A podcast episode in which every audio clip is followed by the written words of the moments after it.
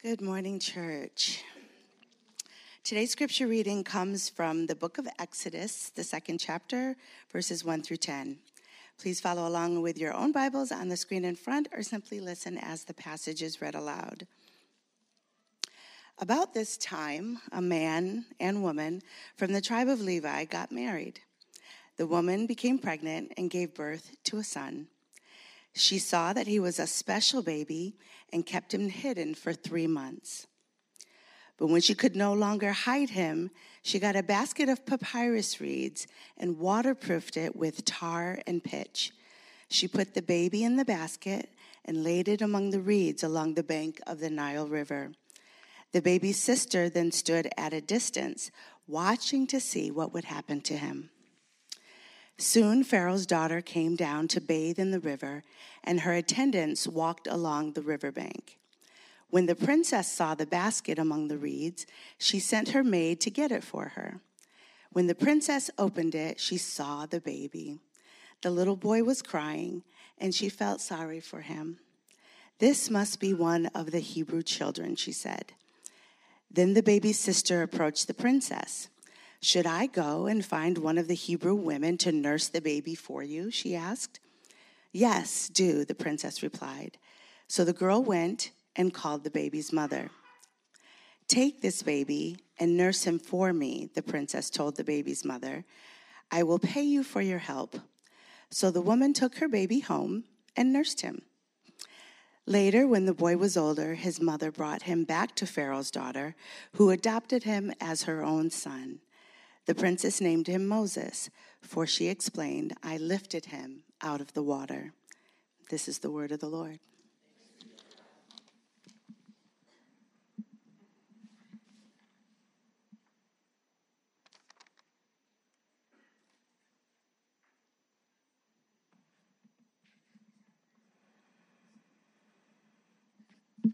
Good morning, everyone.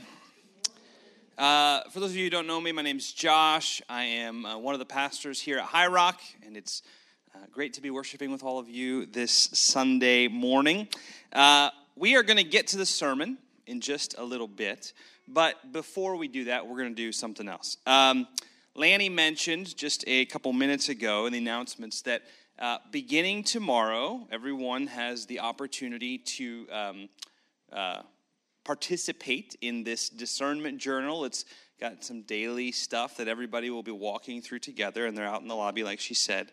Um, the digital version that she mentioned, uh, it is up and it's online on the website, so you can grab that at any point that you would like it.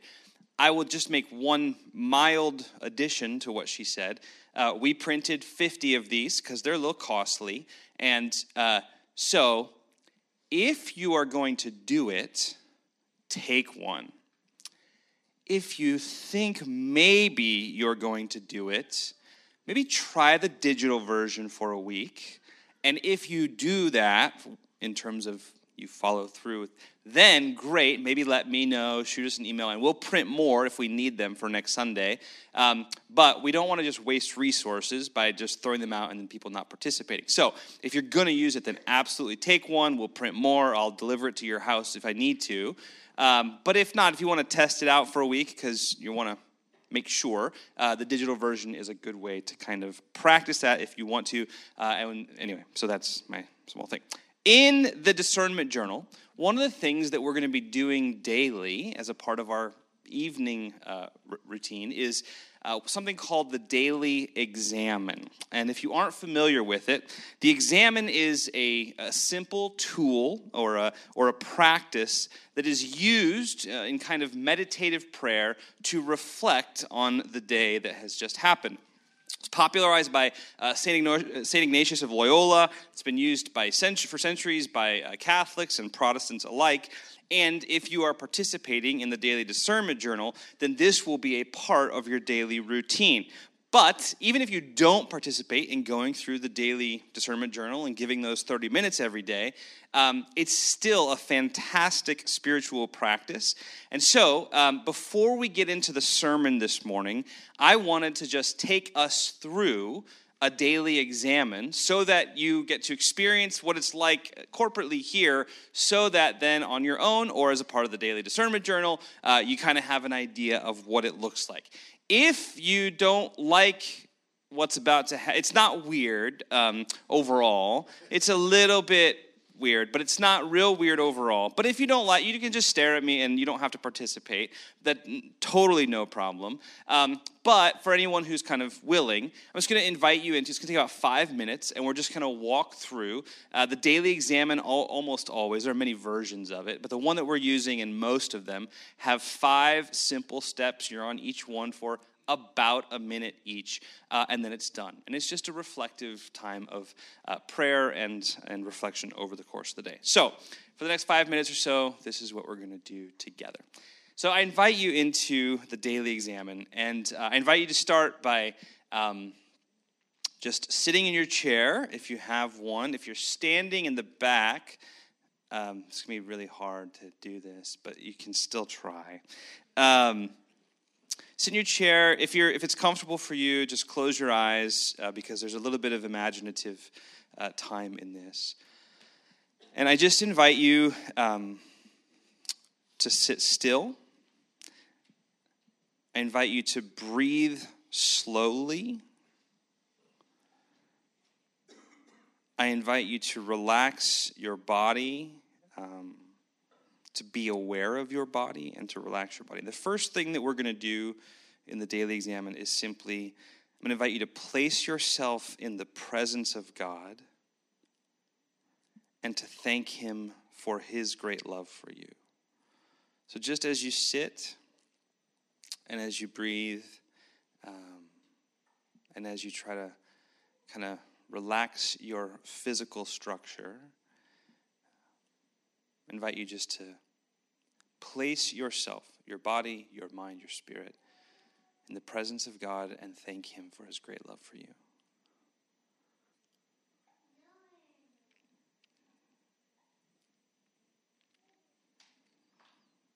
And then I ask you to, um, to simply pray for God's grace so that you are able to see or comprehend or understand how God is acting in your life. Just pray for His grace so that you might have wisdom to see how He is acting.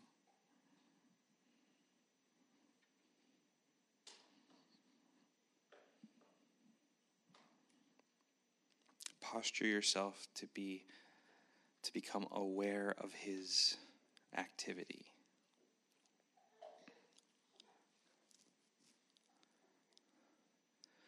And then I invite you to um, recall the day so far. Think back over um, each activity, each conversation, each event and we are early in this day, but even just in the last couple of hours since you woke, um, just recall the things that have happened. The meal that you may have had, the person that you talked to, what has already happened this morning.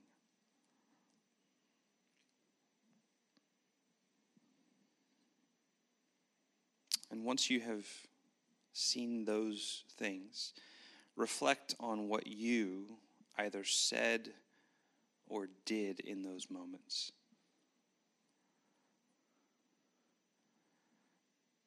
And did those moments, did each individual moment um, draw you closer to God or further away?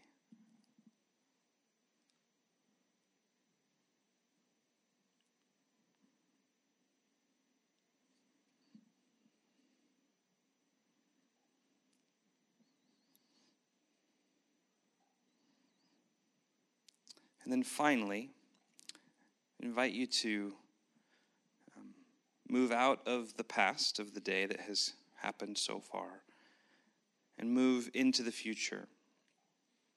To look forward to the rest of this day um, and to look forward into tomorrow. And consider how you might partner more effectively with God's plan for your life and try to be specific. If there is a meal that you are going to share, if there is a um, person that you are going to meet or a conversation you are going to have, if there is a classroom you are going to enter or a workplace where you will arrive, think of the specifics. Imagine the activity of your day and how God might minister through you in those moments.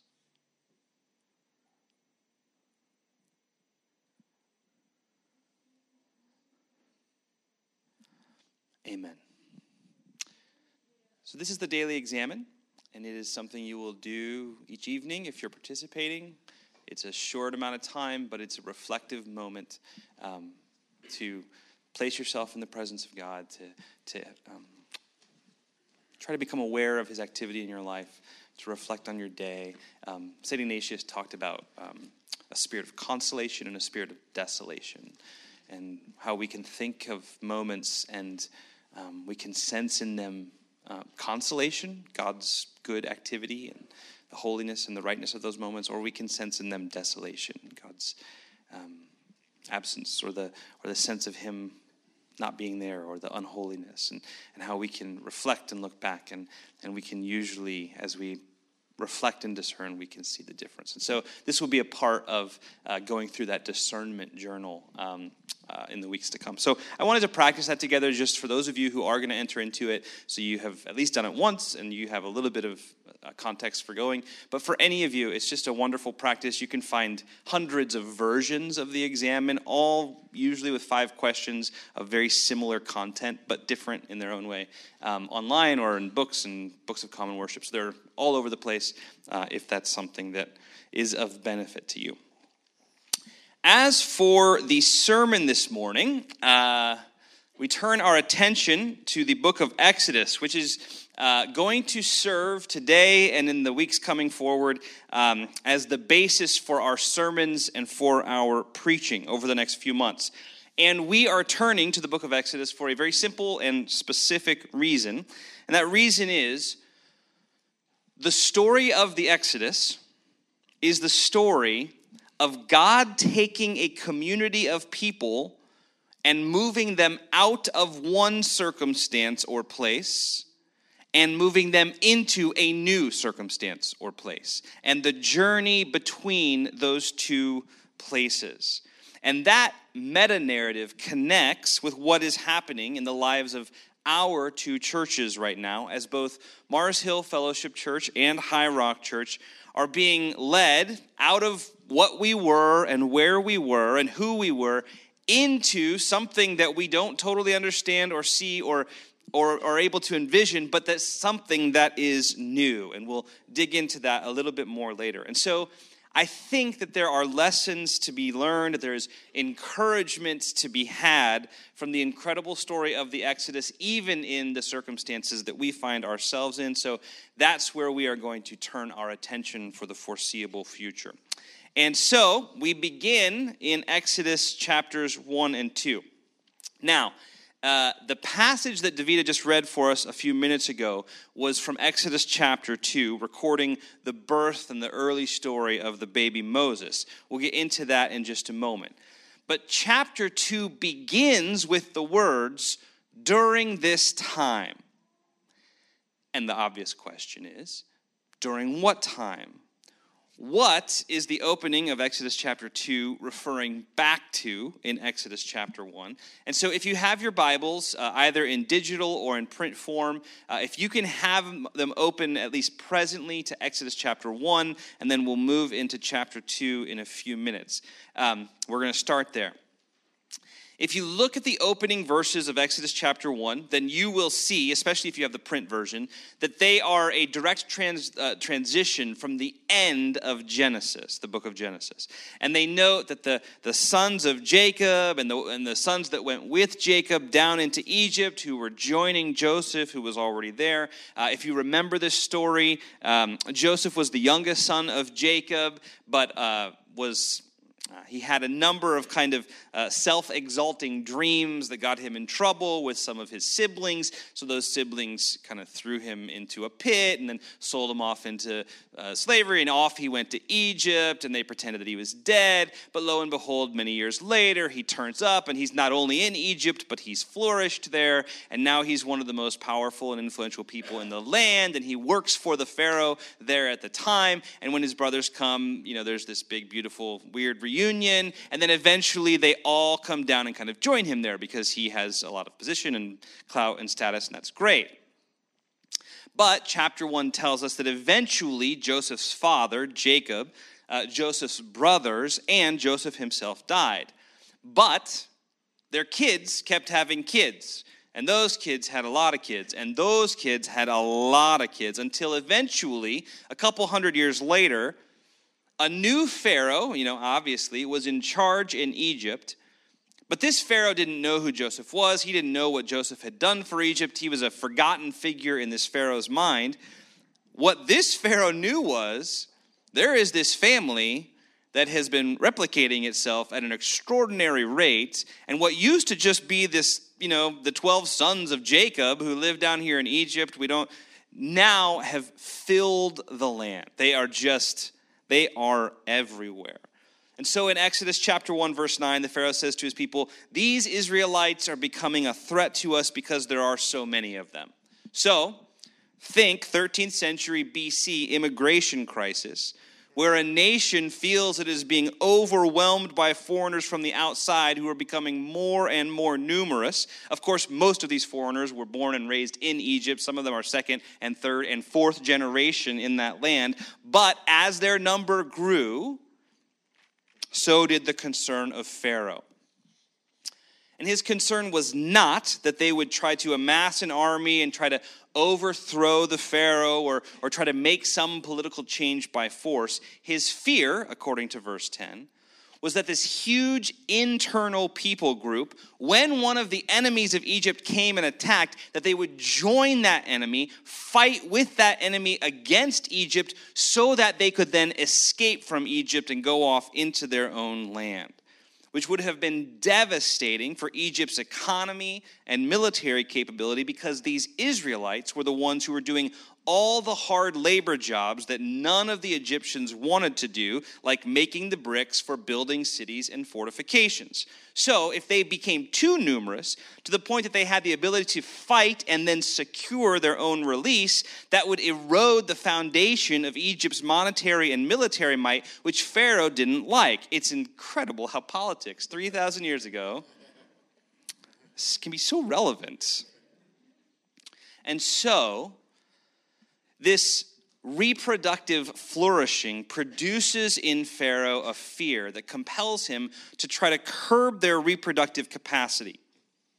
And his first attempt at this is in verse 11, and and he does it by formalizing the status of the Israelites as slaves in Egypt and by placing over them brutal slave drivers who were established in authority in the hopes of making their physical labor so overwhelming that it would um, curb their enthusiasm, if you will, and they wouldn't begin re- reproducing so quickly. But Pharaoh's plan backfires, and the harder the slave drivers go after these Israelite workers, the faster they seem to multiply. This led to even harsher conditions in the factories and the fields but it also led to a, a far more devastating response from Pharaoh. In chapter 1, verse 15, Pharaoh goes to two of the Hebrew midwives, and he tells them that from now on, when an Israelite woman gives birth, if it is a girl, fine, let her live. But if it is a boy, he is to be terminated immediately. Now, let's slow down just for a moment to explore this a bit. First, the reason for this edict is that according to Pharaoh's calculations, the boys are the real threat because boys grow up to be soldiers, and soldiers can fight for their freedom. But he allows the girls to live because he doesn't mind having some of the females around to serve in the palace and beyond. And because he can turn those women over to Egyptian men and he can breed the problem away over time if need be. And second, and what is kind of incredible and strangely beautiful about this is that even as Pharaoh is telling these Hebrew midwives to kill the boys who are the threat, but let the girls live, it is the women, both at the end of chapter 1 and the beginning of chapter 2, who are the ones to outsmart Pharaoh and who ultimately provide the path for Israel's Savior to be kept safe. In fact, even if you just look at this at a literary level in terms of the, the author of, Genesis, of Exodus 1 and 2, chapter 1 begins by the naming of famous and influential Hebrew men like Jacob and Joseph and Judah. But by the end of chapter 1, we are naming Hebrew women like Shiphrah and Puah because these women are becoming the heroes of the story. They don't obey Pharaoh's command, they let the sons live. Um, when Pharaoh calls them in to question them about this, they make up a story about how um, Hebrew women are just so much stronger than Egyptian women, and that when they go in to give birth, they just, they're kind of in, they're done, they're out, and they're on their way. And we're trying to get there to help deliver these babies, but they are such hardy women that when they walk in, they just kind of sit on the stool, pop it out, and out they go. And when we get there, there's no one in there. So we have no sons to get rid of. These, these Hebrew women, they're not like the Egyptian women who are so pained and laborious, and oh, this is so hard. These Hebrew women are, my, which which is fantastic, right? Not only are they lying directly to his face to save their skin, but they're like, you know, knocking his people. And, you know, anyway, it's a fantastic play on him. And so chapter one ends with Pharaoh feeling out of options. And in verse 22, he gives an order not to Hebrew midwives, but this time he gives an order to every Egyptian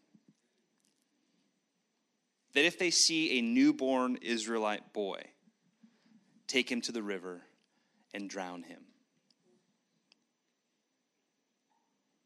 And so, just in case all of that kind of flew by you and the gravity of the situation is hard to catch, chapter 1 tells us that the Israelites, even though they had been born and raised in Egypt, because they were multiplying too quickly, were made to be like politically classified as slaves in the land. They were then given slave drivers who had the responsibility of making their work so crushing and cruel that it left no opportunity for procreation. And that when this didn't work, not only was that workday made harder and longer still, but the leader of the nation began a campaign of masculine infanticide where an effort was made to murder every newborn Hebrew son. So, if you are an Israelite living in Egypt in 13th century BC, you are a community that is in epic crisis. And if something is not done, then you are at risk of being eliminated from the face of the planet as a people. So, chapter one is a deeply distressing and painful and hopeless time to be an Israelite. That's the hopelessness that we find in chapter 1. And then chapter 2 begins with during this time, at this moment in Israel's story. During this horrible, crushing, deadly time, a new hope begins to emerge in the story of God's people. A man and a woman from the tribe of Levi got married. She became pregnant, and they gave birth to the son, to a son. And in uh, verse 2 of chapter 2, there is this um, beautiful literary detail. In uh, the New, Li- New Living Translation, it reads, She saw what a beautiful baby he was, and so she kept him hidden for three months. Now, that's a strange little line in there because if you read it, you know, quite literally, then it feels like what is being communicated is that this woman gave birth to a son. She noticed that this son happened to, happened to be particularly beautiful. And because he was particularly beautiful, she didn't want to give in to the king's edict to have him drown in the Nile, so instead she hid him away to keep him safe. And of course, any natural, I mean, just normal person's first thought on that would be like, no, I mean, that can't be right. It can't be that she hid him away because she thought he was beautiful. Like if this was an ugly baby, then she would have just readily gone along with the king's command, right? But that because he was so beautiful, she hid him, right? That's obviously ridiculous. So then, why the mention, or what is the meaning of the mention that she saw how beautiful he was, and so she hid him away for three months? two bits of information um, that are of help. the first is that this woman and her husband already have two children. They have a daughter named Miriam, they have a son named Aaron. The second bit of information is the reference to her son being beautiful is not meant in the way of, oh, look how handsome or cute or cuddly this baby is. Let's not hand him over to be murdered. The language is rooted and it calls back to Genesis chapter 1 and the creation narrative where God sees, and when he sees, he says, and it was good. Where God looks upon the creation narrative, he sees something that is right and beautiful and perfect and, and, and, and, and, is, and, is, and is yes, and he, and he calls it good. Like he sees something in it that is divine, right? And so the sense from the mother here is not that this is just some cute baby that she kind of immediately adored and so didn't want to, you know, couldn't stand the thought of losing him. I'm sure that's all true. But rather that when this mother looked at him, that there was something right, something beautiful, something yes, something divine in him, maybe that she couldn't even explain at that point, but certainly that she couldn't destroy.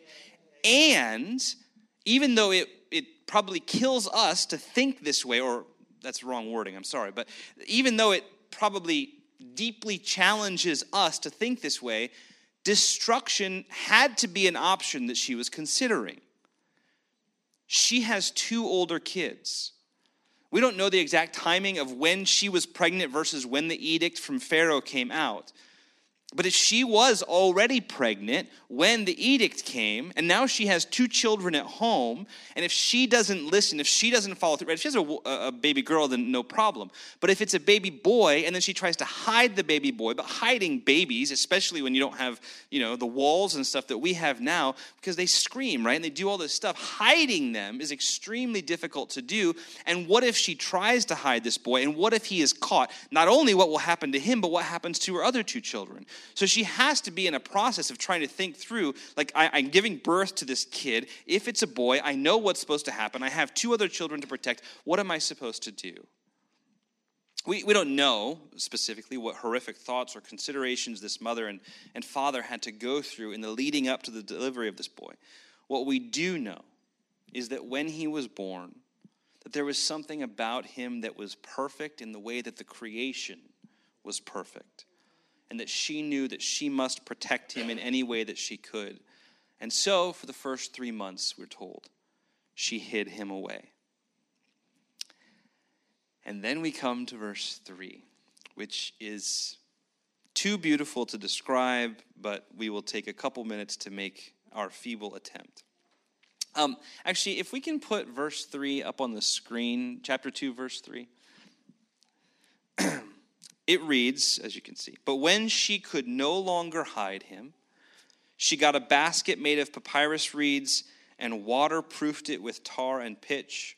She put the baby in the basket and laid it among the reeds along the bank of the Nile River. The fear and the anxiety um, that this mother felt must have been just overwhelming. With every whimper and every cry of this newborn boy, she must have rushed his lips to her breast to silence him with nourishment or with soothing. Because what if someone heard? And what if they came in and they found the boy that she was hiding? What would happen to him? And what would happen to his siblings? Every minute of those first three months must have been so full of fear and worry for her. And we read that after those three months, that she just wasn't able any longer to hide him. He was growing, he was developing, and every day was harder than the next. Maybe she started getting suspicious looks or, or pressure from her husband that they had to do something. And so she, in a moment of um, absolutely divine irony, turned to the river where she was supposed to destroy her son and asked it to save her son. The river that was supposed to be his coffin, she turned to for his salvation. And what did she do? She got a basket made of papyrus reeds that were threaded together. And to make sure that that basket was waterproof and would float, she, she went and put tar and pitch and she covered the whole of the bottom of the basket. And once it had dried, I'm sure she took it down to the water at least once and tested it to make sure that it would float. And once everything was prepared, she took the basket down to the river she put her baby boy inside. She settled it among the reeds at the edge of the river where it wouldn't be carried away or toppled by the current. And there she left her young son in the hopes that someone else would save him. This basket in which he floated has been referred to as Moses' ark because that is what it is. Genesis chapter or Exodus chapter 2 is in very direct and obvious ways pointing us back to Genesis chapter 6 and to Noah's ark. There were some differences in circumstances, but they carried so many parallels. In the days of Noah, sin and evil ruled the earth. A great water, a great flood was coming to destroy but God saw Noah and his family, and he saw in them an opportunity for them to survive the flood and to have a new beginning. And so God told Noah, Go and assemble an ark. And if you look at Genesis 6, verse 14, Noah assembled it not of reeds, but of cypress wood. And then he did exactly what Moses' mother did he covered it in pitch and tar to waterproof it so that it would float. In both stories, there is water that will destroy, and there is an ark that will save. They just varied in size substantially. Into which the opportunity for a new beginning would be placed. And so, just as Noah and his family had floated on top of the water towards salvation, there on the river, lying in a basket, is the baby Moses. And while his mother saw something in him that inspired her to protect him in whatever way she was able, no one could have predicted that this baby boy, floating among the reeds of the Nile, was to become the salvation of Israel. The life of this baby will be marked by privilege, by suffering, by exile, and by miracle after miracle after miracle in the incredible story of Israel's exodus. But for now, just here in chapter 2, he isn't Israel's salvation yet. He is a fleshy, chubby baby boy floating on the Nile and crying out for the mother that has left him behind. The rest of the story is equally beautiful and ironic at times a daughter of Pharaoh who had demanded his death, finds the basket. And when she sees the baby inside, she has deep compassion on him. And as she is lifting him from his ark and holding him close to her to try and comfort him, Miriam comes running up. She had been watching from afar, likely because the basket was strategically positioned in a place where Pharaoh's daughter was known to visit. And Miriam casually asks if the woman would like her to go find some nursing Hebrew mother that might come and care for this child, an offer which Pharaoh's daughter accepts. This means that by nightfall, Moses is back in his mother's arms, nursing safe and sound. And there he stayed, likely for the next couple of years, with occasional visits from the Pharaoh's daughter, until he was weaned and he was adopted by her for good, and he went to the palace to live. The first time he had been strategically placed in a basket in the Nile by his mother for his own salvation. The second time, strategically placed in the palace by God Himself for the salvation of Israel. And so, that's as far as we go this morning. But a couple of reflections for us. First, um, a communal reflection for our two churches. Israel was a community that was in crisis. And it was into that crisis that God established a beautiful plan for his people. And while our two churches are not in that same kind of crisis, we are both in critical moments. Mars Hill Fellowship Church, you have abandoned your regular Sunday worship gatherings and space to gather instead with another church for shared worship. Some of you have found that wonderful. Some of you have found that challenging. And you have questions about your future. Will we still be worshiping together? Where will that be? What does the future of Mars Hill Fellowship Church look like? High Rock, we have our own questions about this partnership and what it looks like going forward. Your lead pastor is stepping down in a few months, and there are questions about who will lead, what will leadership look like, and what direction will God lead our community.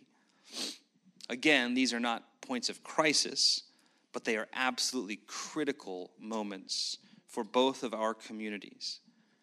And I think that today's passage encourages us that God is present that God cares, that God hears our cries and hears our prayers, and that He is someone that responds to them. Notice that He is not mentioned in the story, and yet He is active and participating from behind and moving things into place and position because He has a plan. And even more,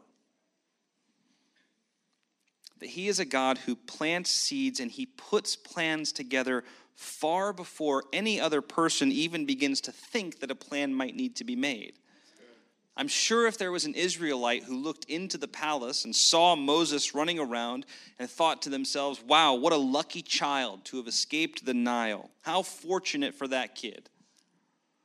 What they wouldn't have known, what they couldn't have known, was that that small boy in the palace playroom was central to God's eventual plan that was coming decades later for Israel's salvation. Long before anyone had noticed or contemplated it, God was already at work to save his people. And we take courage and confidence that even as we are asking questions now, these are questions that he not only he began to figure out and put in place long before we even knew to ask the questions. So that encourages us. And second, an individual reflection for each of us. I know every person here walked in today with your personal reality, daily realities that bring you fear or anxiety loneliness or discouragement. And I simply want to remind you that that God hears our cries for help, just like he heard Israel's. Next week, uh, he will tell Moses directly, I have heard my people crying out for me. And that wasn't just a corporate hearing, but it was personal. He heard each person in their moment of devastation and suffering, crying out to him. And I don't know how or when, just like they didn't know how or when, but I want to encourage you that if you cry out to God, that He is faithful to hear and to respond. For Israel, it took decades. It doesn't always happen quickly. But it doesn't mean that He's not listening. It doesn't mean that He doesn't care. And it doesn't mean that He doesn't have a plan. So cry out. Beg for mercy. Beg for relief. Beg for provision. And then wait in confidence and faith for the salvation that the Lord has coming. I want to just conclude with this uh, final thought.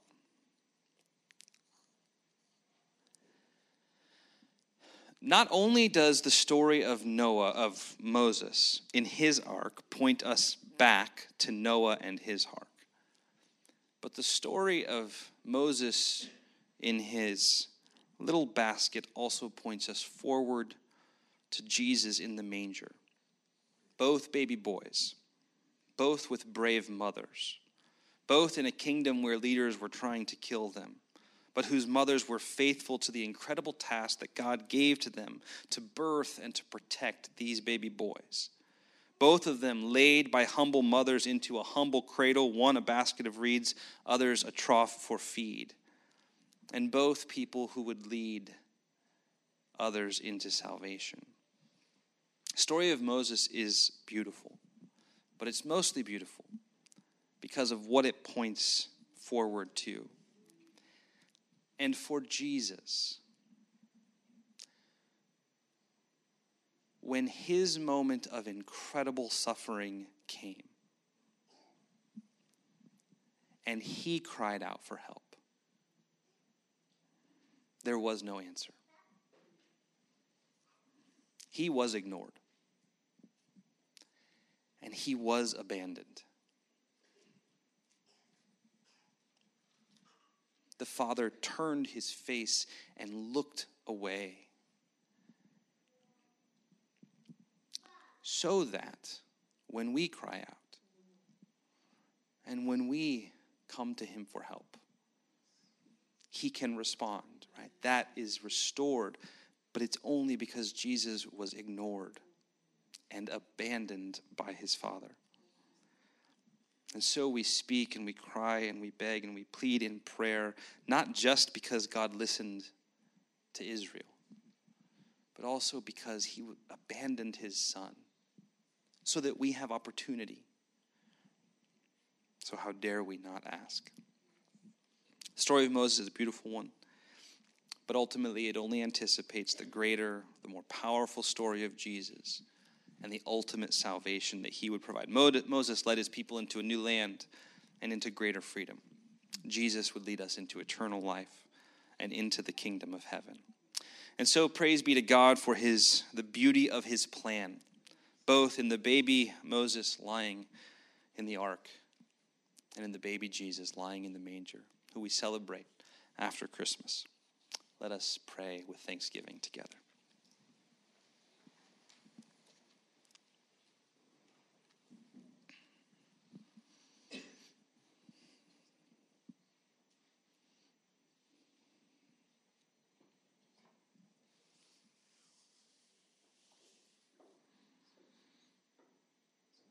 Can't imagine the fear of Moses' mom. Lord, I can't imagine the terror that was her day to day life. Um, I can't imagine how afraid you would have to be to release your son onto the river in the hopes that someone else would save him. I don't know how terrified you'd have to be if you were Mary and you packed up your whole life and you moved, ironically, to Egypt to avoid your son being killed. These two incredible women did unbelievable things. Thankful for them, for their faithfulness. But we are far more grateful for the plan that you had and executed when we look back over the course of Scripture, the stories and the way that they weave together and the beauty of them, uh, it's overwhelming and it's um, inspiring. It, it calls us to worship. So we thank you for it. And in this season where we are remembering and celebrating your son in the manger, we are so grateful that he came, that he lived, that he died, and that he rose again. We thank you so much. In his name, amen.